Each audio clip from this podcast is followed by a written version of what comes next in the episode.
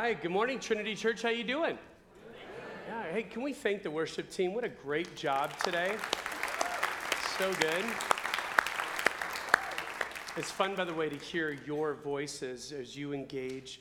That's our kind of our phrase we use often for worship is being preoccupied with God. So I appreciate that. Now, some of you are here quite often are like, wait a second, we only sang two songs and Todd's already up. What's going on?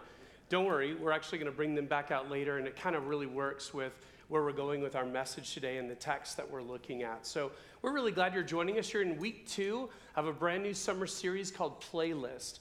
I love our, um, our tagline to that, aligning our responses with the Psalms, that we're going to find so many things throughout this summer of ways that we're invited to come to God, ways that we're invited to address Him, respond to Him. And so that's my heartbeat, and I'm excited to get to be back with you. Hilke did an amazing job kicking off this series last week, and now we get to kind of move forward a little bit more. If you have a Bible today, book Bible, electronic Bible, if you want to open it to Psalm chapter 13.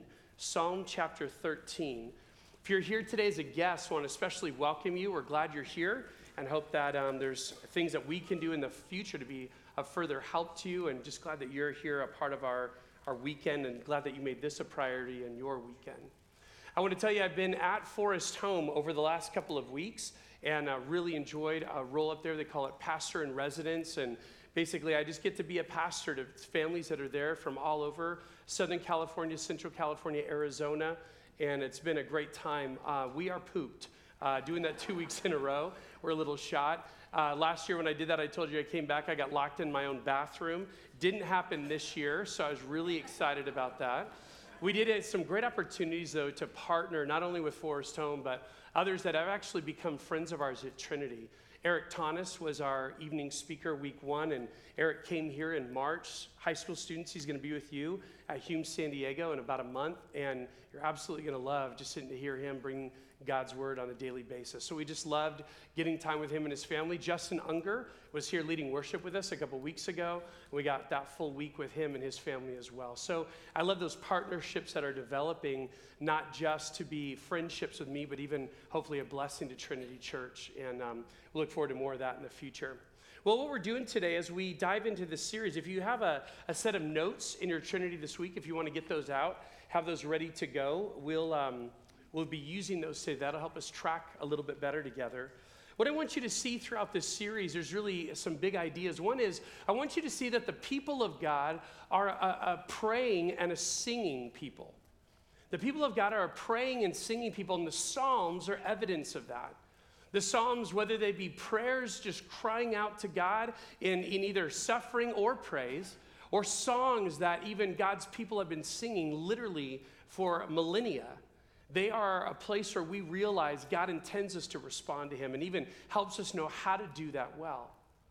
What I also want you to see is that as we look this summer, we intentionally did this series, what we call kind of standalone messages you won't come over the summer and think, oh, I don't know where we're at. I missed it last weekend. I don't know.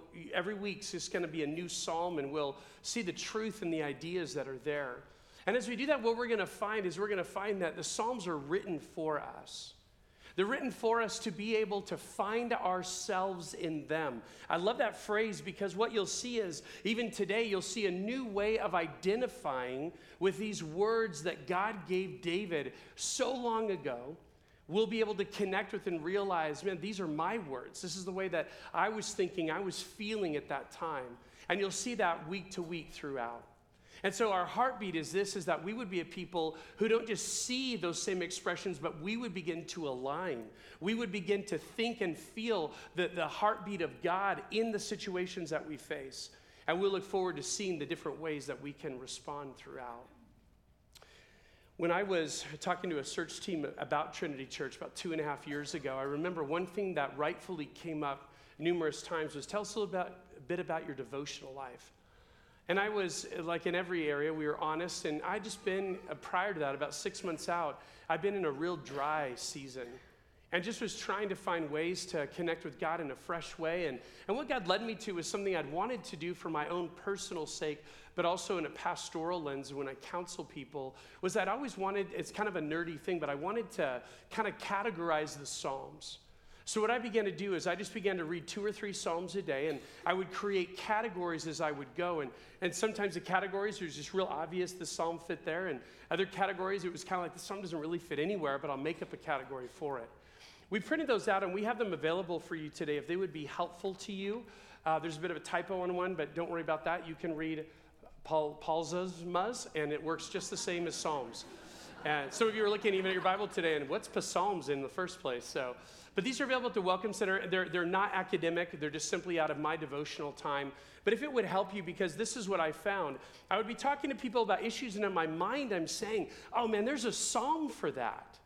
There's a psalm that resonates your situation and what your heartbeat could be. And I couldn't remember. There's 150 to choose from. So I thought, well, if I would put them in categories based on themes, I could get to them a lot quicker. So it's available for you if you'd like it, if it'd help you, no problem if not. Let's take a look at kind of our now what idea today. What are we talking about? God welcomes, see that today. God welcomes your sorrow, confusion, and fear when you honestly come to Him and lament. We'll kind of uh, define that term in just a minute. But God welcomes these emotions and feelings and thoughts your sorrow, confusion, and fear when you honestly come to Him in lament. I want to start in a very dangerously controversial way today. I don't have three points for you. if you've been around with us the last couple of years, you know, like every week's got three points. Today doesn't. So that means it could be all kinds of crazy. You never know. But I almost felt like what would happen is if we kind of put Psalm 13 into three tidy points, we really rob its emotion. I think we'd even rob its power. Because what we're going to see today is that this psalm is gut level, heart wrenching, and it's truly and just from such an incredibly raw place that it's really hard to give it designations, but just to try to read it, see it, and see what God has for us. Here's what I want you to do. You have this sheet in, in front of you. I encourage you to do something. Look at the first line. It says, Write a basic description of a time when your prevailing thoughts and feelings were either of deep sorrow, confusion, or fear. You see, this is what I want to do today. I'm not just doing this randomly. I really want you to realize today that you resonate with Psalm 13. For some of us, the way things are going in this particular season, you're relatively fine. And so, if you just hear the words of Psalm 13 today, I think it's going to kind of bounce off as though I don't really relate, I don't know what you're talking about. I'd also say if you're here today and, and you've never really groaned, then these words might be a little bit of what to anticipate in the future. But my feeling, my hunch, is that most of us can do that. Most of us have been through a time Maybe it was the time that you'd been unemployed for a season and you just thought, God, when is this going to change? Maybe it was the time when you got the diagnosis and all you could begin to do was anticipate all the types of changes that were going to happen in your life. For me, on my sheet, if I was writing it down today, I'd just simply write two words. I'd write mom dying. It'd be that simple. And you don't you need a lot. You know your life story, you know your experiences. That's why it doesn't t- need three lines to write it out. But I want you to think about that. And for me, when I think about that time with my mom, I, I noticed that I didn't say mom's death. Death liberated her from six months of cancer ravaging her body. And my mom absolutely loved Jesus. And I knew in the moment that she died, every promise he'd ever made to her was being actualized. That was a day actually of rejoicing. But it was watching that steady decline over those six months that was absolutely brutal. More so for her, but also for me.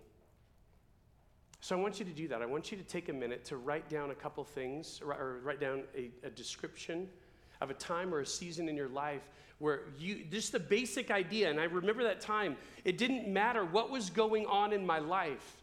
My kids had birthdays during that time. Christmas happened during that time. It didn't matter. The prevailing thought and feeling was God, this hurts. I want you to write about a time like that. And as you're writing that, then I want you to think about a couple of things. What were the emotions that were going on? What were the thoughts that were going through your head?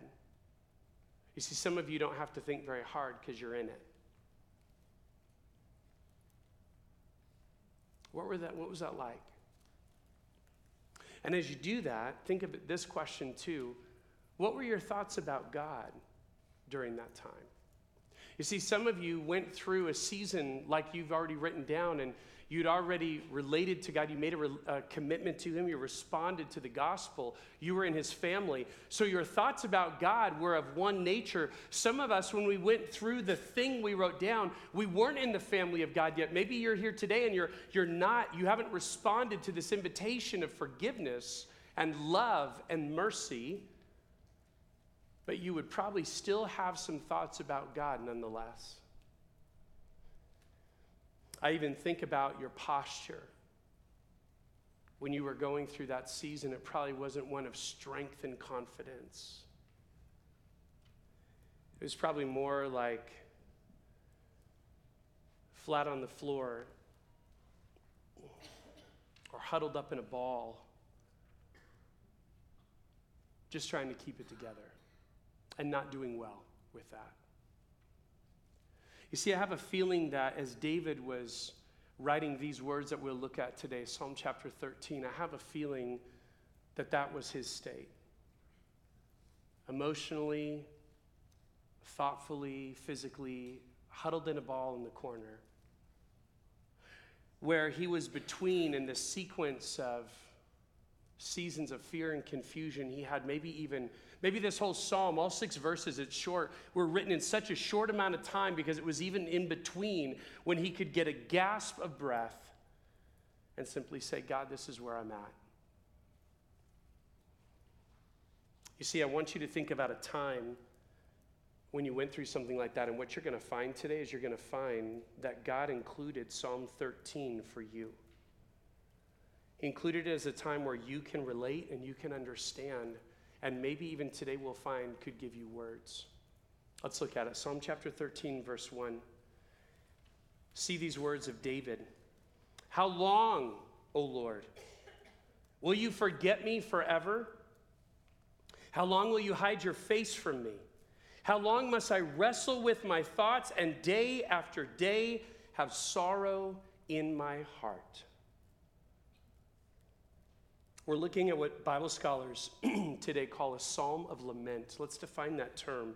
In your notes, we define lament as a raw expression of grief, regret, or confusion. A raw expression of grief, regret, or confusion. It's guttural. It's just saying, God, I have no pretense. I'm not trying to polish this up. I'm not trying to put some wax on it. This is where I am and I hurt. It's interesting that, that words of lament or psalms of lament are actually all over the Bible. They begin back in the books of history, the front end of your Bible.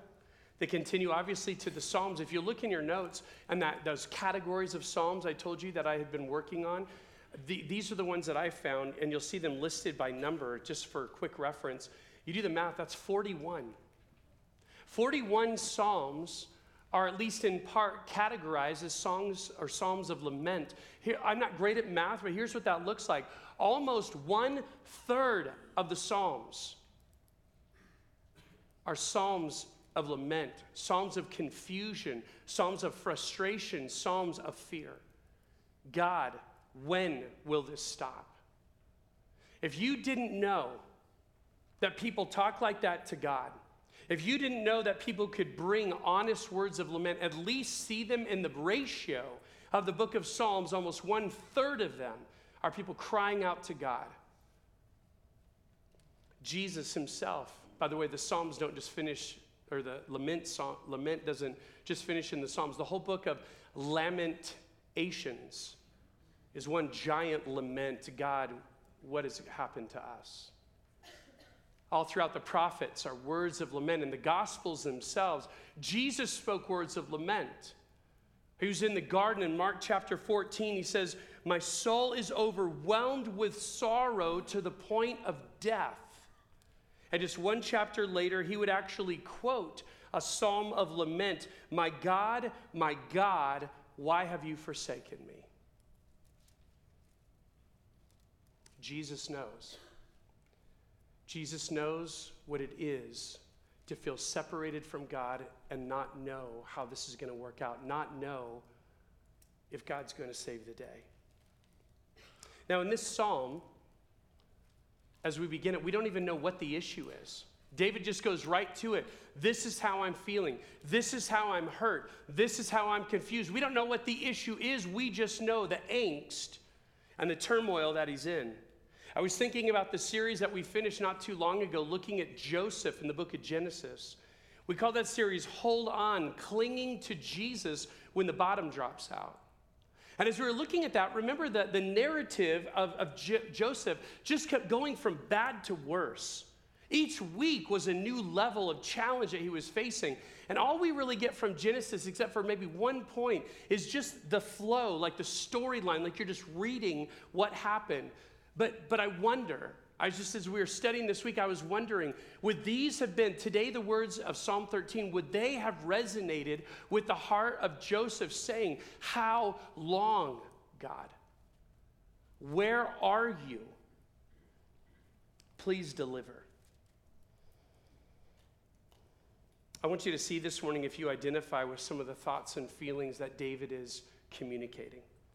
How long is how it begins? How long, Lord? When you were going through the season that you identified on your sheet, did you struggle with impatience and just wanting all of the hurt to end now? That's probably universal in the room. Will you forget me forever? What, just listen to the strength of that language. Will you forget me forever? It's as though David doesn't even know who God is. The creator of the universe, the lover of, of his soul, would never forget him, and definitely not forever. But did you feel like that? Did you feel like God wasn't paying attention, that he was taking a nap, that he wasn't seeing what you were going through? You know, it's interesting, you read that language, it's very, you have to realize we're reading poetry, we're reading lyrics to a song, we're reading a prayer. You might kind of put that in the category. Well, David was just using kind of poetic language. Well, let me ask you this. When you were going in through the middle of what you've identified on that sheet today, did you not sense that God is never going to fix this? God is never going to show up, He's never going to right the wrong. And I have a feeling that that verbiage is in there, even in, on your typical day. If you're here today and you walked in the door and everything's hunky dory, then you would hear that and you'd go, Well, God, you would never forget me forever. But when you were in the valley, is that what you were thinking? And my hunch is at some point, probably yes. I'm grateful those words are there because you and I can identify with them. How long will you hide your face from me? Look at that. Even the activeness of God to actively hide when we are in despair. That's what David was sensing and feeling. Did it seem that God was elusive and wasn't making himself known? How long must I wrestle with my thoughts? When you were in deep despair, track back to that moment, realize some of the things that were going through your mind. They were pure craziness of the types of things that you would not just have flash through your mind, but even hang around for a while, begin to dwell on, and you realize that can't be true. There's no way that's the, thing to think about. But they were there nonetheless because you were in a place of deep hurt. And day after day, have sorrow in my heart. When you were going through the thing that you identified on that sheet, did you feel as though you would never again be emotionally stable, never again be whole? I have a feeling you did. And now, all of a sudden, just in the first two verses of this psalm, we realize that we're finding ourselves here. These were our words, these were our feelings, these were our thoughts. We just didn't know David had the audacity to say them to God. Because I want to challenge you with that today. When you were going through the thing you've identified, did you bring this kind of raw emotion and thought to God? Or did you think, God, I'm not allowed to? God, this is crossing the line because my words, they're not filled with perseverance and praise, but rather doubt and discouragement. I dare not bring them to you because that's not what a good Christian does. First off, know a couple things David knew. David knew that God already knew his thoughts and feelings. There's nothing hidden. But also realize David's example to us. All the words that you and I just read, all the things that we just started processing, David plainly put to God. Well, maybe not plainly, maybe very emotionally. But the point is, David knew he had an invitation to bring to God his hurt. David knew he had an invitation to tell God how it really was. And that's really a big idea today. I want you to see that. Look in your notes. You can bring your sorrow, your confusion, your fear to God in raw honesty, partly due to the fact that David did. And David left an example of how we can pour out our, pour out our hearts in genuine despair when that's where we are. That's the kind of alignment that we're talking about today is saying, God, you gave permission to me through David to be able to say, This is where I'm at, this is where I hurt. This example of the psalm should give you a sense of understanding that even when I know what I'm feeling and thinking isn't right, I can still bring it to God.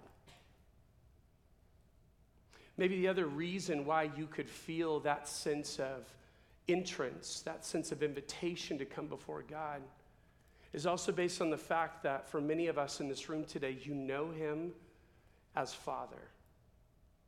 You've responded to the gospel. What's beautiful about the gospel, it's not just being forgiven from your sins, it's also being included into God's family.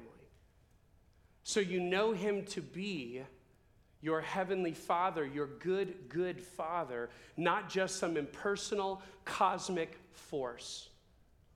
And so now let's change gears, see it through a new lens. Think of you, parents in the room. Think of the way that your kids relate to you. And, and think about when they're in despair. Whether you have a two year old or a 17 year old, you know the look of despair on faces. And imagine them coming to you in this despair. You would want them to. You would want them to come so you could talk about it, so you could maybe help them. And as they came to you, think of the different types of ways they could come. There's a whole category of what I would just say are very unhealthy ways to approach a parent. You see this look of despair on your child's face and you ask him, What's wrong? Nothing. Well, tone and body language would say something else. Can tell that your child's in despair. You ask him, What's wrong? This is your fault. Probably not a healthy way to approach mom and dad. You ask your child, What's wrong?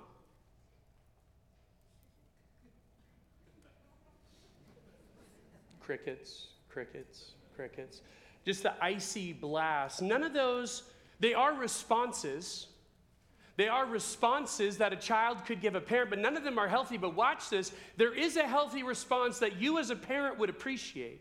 There is a healthy response that you as a parent would welcome, and it would be things like this.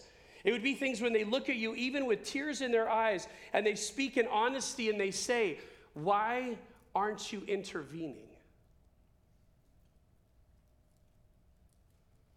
When will this stop? Do you care? Those words said in true, just vulnerability and honesty, any parent would receive.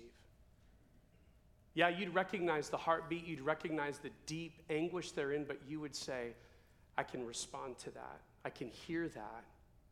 How much greater, if we as parents can receive that from our kids, how much greater can the creator of the universe, our Heavenly Father, receive that from us? And that's what David's helping us with today.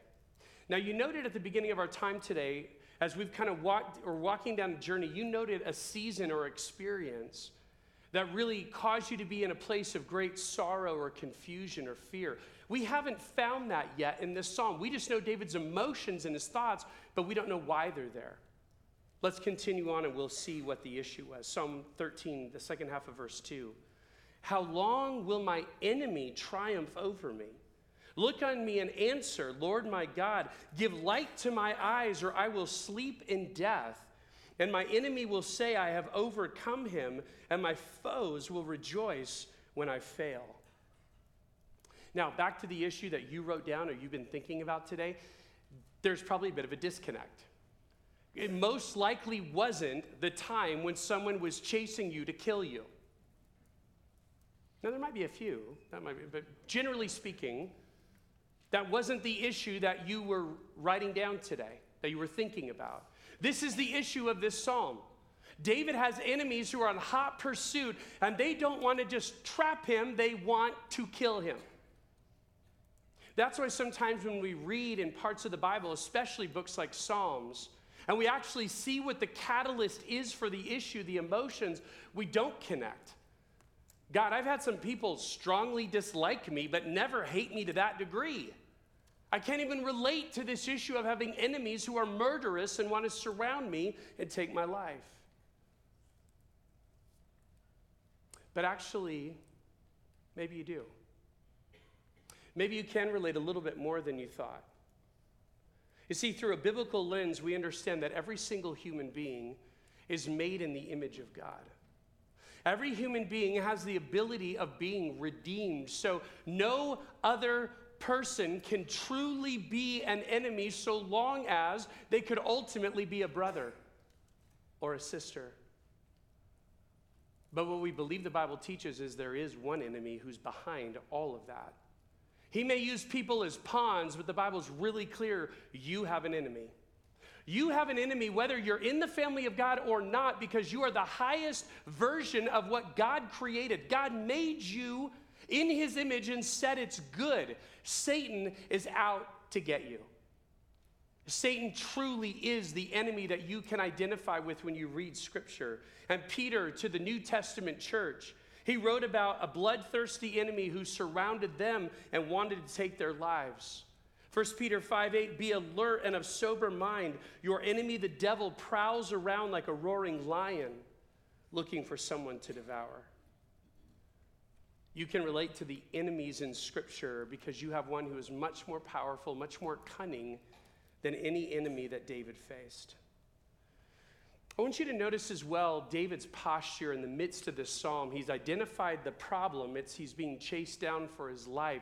He's identified the emotions and the hurt and the confusion he's feeling. But I really want you to see this. He's also making a real clear statement about the nature of who God is. He calls him my Lord and my God. He doesn't call him some cosmic impersonal force. He doesn't call him the big guy upstairs. He says, God, you are my everything. You are my refuge. You are my strength. The only one I can look to in the midst of this dilemma is you. Some of you are here today. And, and you have right now, and I'm going to say you have a theology. Don't hear that as well. I've never been to Bible college. I don't know what you're talking about. Yeah, you have a theology. You have a way of thinking about God. You have a theology that if you're just going to be honest for a moment today, you would say, yeah, I'm not really sure that God can deliver me from this thing that I'm in right now. Or even looking backwards, God, I called out to you to whatever degree I knew how, you didn't change anything. I don't know if you're truly as powerful and strong as you say. If you're just honest, that would be your theology related to God's sovereignty and his power. I would say to you today, if you're there, number one, I'd appreciate it even if you were honest enough to be able to say that. Like, yeah, that's kind of where I'm at. I just want to put out to you this. The Bible depicts the God we're talking about today as the creator of the universe. He, he literally spoke into existence everything that you could ever take in. How could he be too weak to take care of you? I would encourage you, rethink that, rethink of his nature, his character, and see confidence there. For others of us, we have a different theology of that. We would say, no, God is strong enough. God is powerful enough. I lean into that. I believe it. The problem is, is he takes too long. Or I sense within a sequence he never showed up. So your theology would be God is strong enough, but maybe he doesn't care. God is strong enough, but He wasn't paying attention in my time of need. And I would say to you today if that's your theology, if you have an understanding that nothing gets into your life that doesn't first go through the sovereign grid of God, then just because he's late on your timetable doesn't mean he's not paying attention. Just because he didn't deliver to the degree and the way that you'd hoped doesn't mean that he's still not after something much better than you could have even expected if you would have gotten your way. I would encourage you in the fact that maybe God hasn't or didn't respond in the way you'd wanted him to. Don't see that as a lack of love or lack of protection. And I want you to see this morning how David resolves all of these intense thoughts and feelings. He's not just theoretically wondering, he's literally on the run from people trying to kill him. And he's saying, God, if you don't show up, it's over. I'm done. I want you to see how he resolves these things. I want you to see where he goes in his head, where he goes in his heart, and where he goes in his hands. Because he has a very active response. And I want you to see that the pattern, what he, what he chooses to do, is actually very similar to patterns that we've been seeing at Trinity Church this calendar year. If you'll remember, Larry was leading us at our family service back on, in December of 2017, the last Sunday of the year. And the, the, the focus of that morning was paying attention to our stacks of rocks, seeing the ways that God has been faithful in the midst of the challenges that we have faced, in the midst of the, the great things to celebrate, we wrote down our list. We looked backwards and we saw God's goodness. We're going to see today that's exactly what David does. He looks backwards and he sees the faithfulness of God. Look how the psalm finishes verses 5 and 6. But I trust in your unfailing love. My heart rejoices in your salvation. I will sing of the Lord's praise. And why? For he has been good to me. This psalm might end a little bit odd for you, a little unexpected, because it's been very guttural throughout. David's been raw. He's questioned God, why aren't you showing up? He's identified the issue. People are trying to kill me. But he ends it with, But God, I trust you because of your goodness. And I'm going to do these very active things to demonstrate my trust in you. I'm going to choose to do those things.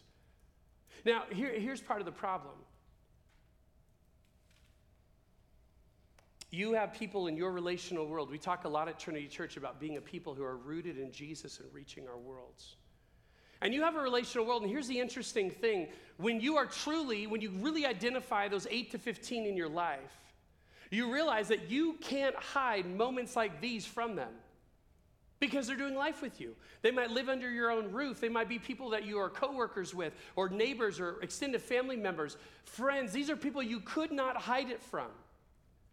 And you are going through, or you have been through things that they are looking and watching. And they are realizing, man, this is brutal what they're facing. They might have even had, those who don't know the Lord, they might have even had thoughts, well, he or she, they say they love Jesus, nothing's changing for them. All their prayers aren't amounting to anything. And you honestly walk through the valley and they're seeing all the realities that you're facing. You might even, in a moment of transparency, say, I am whooped and I don't know how this is going to end. But yet, somehow, in the middle of that conversation, you are able, with great confidence, to say, But I believe that God is going to work this out. They look at you and they go, What? You're experiencing things far worse than I ever have. How on earth can you have this Pollyanna ish red colored, what was the phrase? Red Rose colored window, thank you. Rose colored glasses. How can you look at things as though it's all just going to button up and be great? And here's what you know you look back, as bad as things are and what you're going through, you look back on a Jesus who hung on a cross in your place in an empty tomb where he conquered death.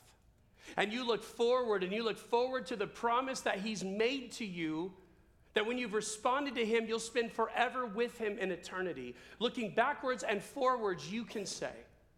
You can say with great confidence words that at times can seem so trite, but still so true. We know that in all things, what doesn't fit in that category, we know in all things, God works for the good of those who love Him, who've been called according to His purpose. We know that no matter what we're going through, it's not the worst that can happen. It's not the worst that will ever be faced because Jesus already beat that. My greatest fear, your greatest fear, he already conquered at the cross. And you were able to have hope. I, I, often we go right to Romans 8 28, but I want to read a little bit to you as we close, say the words just above it. Words that often get overlooked. Look how it begins Romans 8 18. Paul writing to the church, I consider our present sufferings. He's not blind. He's not so aloof that he doesn't know what's going on. We're suffering, but they're not worth comparing with the glory that will be revealed in us. For the creation waits in eager expectation for the children of God to be revealed. For the creation was subjected to frustration, not by its own choice, but by the will of the one who subjected it. In hope, look at this, in hope that the creation itself will be liberated from its bondage to decay and brought into the freedom and the glory of the children of God. We know that the whole creation has been groaning. Look at these words. Groaning is in the pains of childbirth right up to this present time. And not just creation, but we ourselves, we who even have the first fruits of the Spirit. The Spirit of God resides in us, yet, watch, we groan inwardly as we wait eagerly. I'd write those words down because they are powerful. We groan inwardly as we wait eagerly for our adoption to sonship, the redemption of our bodies. For in this hope, this specific hope, we are saved. But hope that is seen is no hope at all. Who hopes for what they already have? But if we hope for what we do not yet have, we wait for it patiently. In Psalm 13, David was able to go back, no matter how challenging the situation was, he was able to go back and see God's goodness. Been able to see God's faithfulness, been able to see the other times. We don't know, when you look at the narrative of David's life, where does Psalm 13 actually happen? We really don't know. We just know it's from him. Was it when he was newly um, anointed by God to be the king of Israel and on the run from Saul? Was it when he was fighting God's enemies, the Philistines? When it was when he finally became king and he was leading Israel against other nations? Was it even his own son who was out to kill him. We don't know who this particular enemy was, but there were plenty of times that David not only knew trouble, but also knew God's salvation, knew his rescue.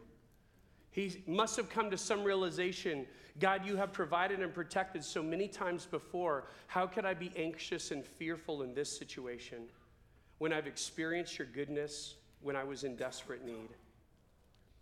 Like the song that we sometimes sing, Your promise still stands. Great is your faithfulness, your faithfulness. I'm still in your hands. This is my confidence. And I love this line You've never failed me yet. I don't want you to miss a really important part of David's response as we close today.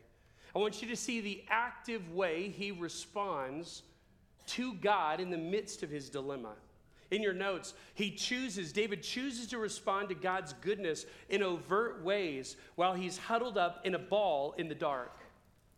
I want you to see that. Not only does he feel all the raw intensity of what he's going through, but he chooses, he makes a willful choice God, I am going to do these things no matter if my circumstances change or not. Look what he does. I trust in your unfailing love. This isn't theory, but active belief. It's the kind of trust that says to those people out on the trapeze, you're coming off the one rope and you let go, and you're trusting that those other set of hands are there waiting for you. That's the kind of trust David's talking about. I trust in that kind of love. My heart rejoices in your salvation. That's just not mental assent. Yes, I'm really happy about. No, it, it, it turns into expressions of who you are. For the very few times that my UCLA Bruins win a close game, I rejoice. And everybody in a city block knows it. Because there's exuberance, there's joy, there's things coming out of my mouth that are happy things. My body's moving, I'm excited, I'm rejoicing in the goodness.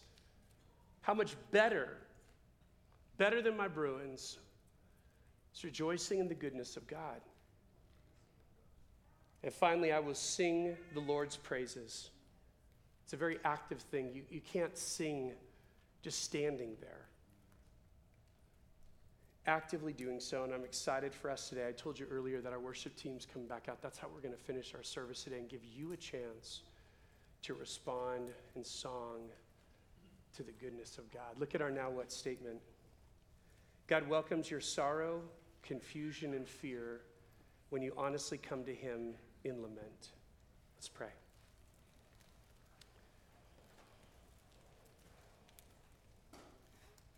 Father God, we come before you today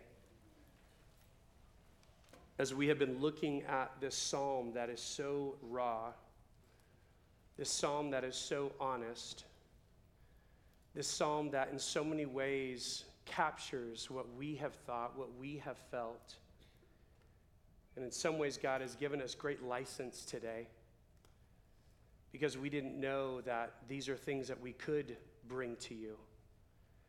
We didn't know that we were available to express ourselves in this kind of way. And so we thank you for what Psalm 13 teaches us.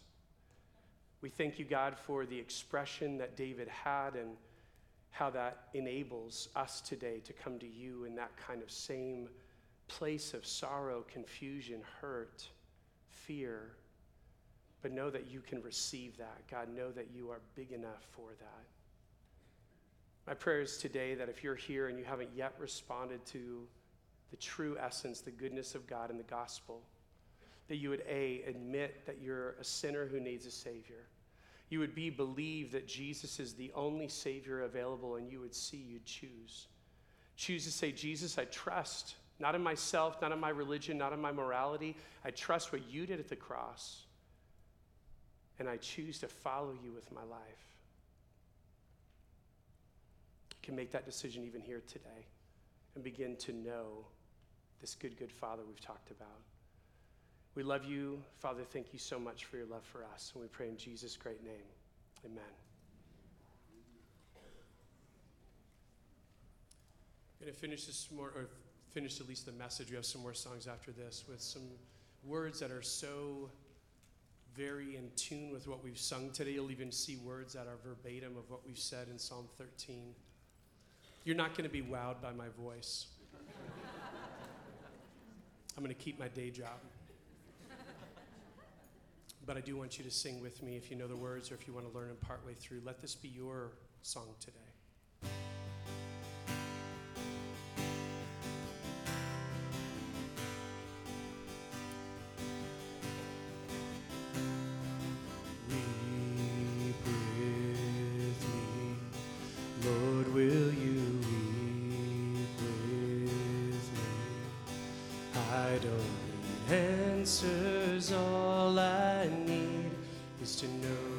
you care for me.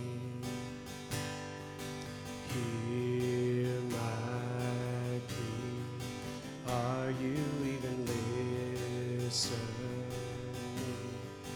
Lord, I wrestle.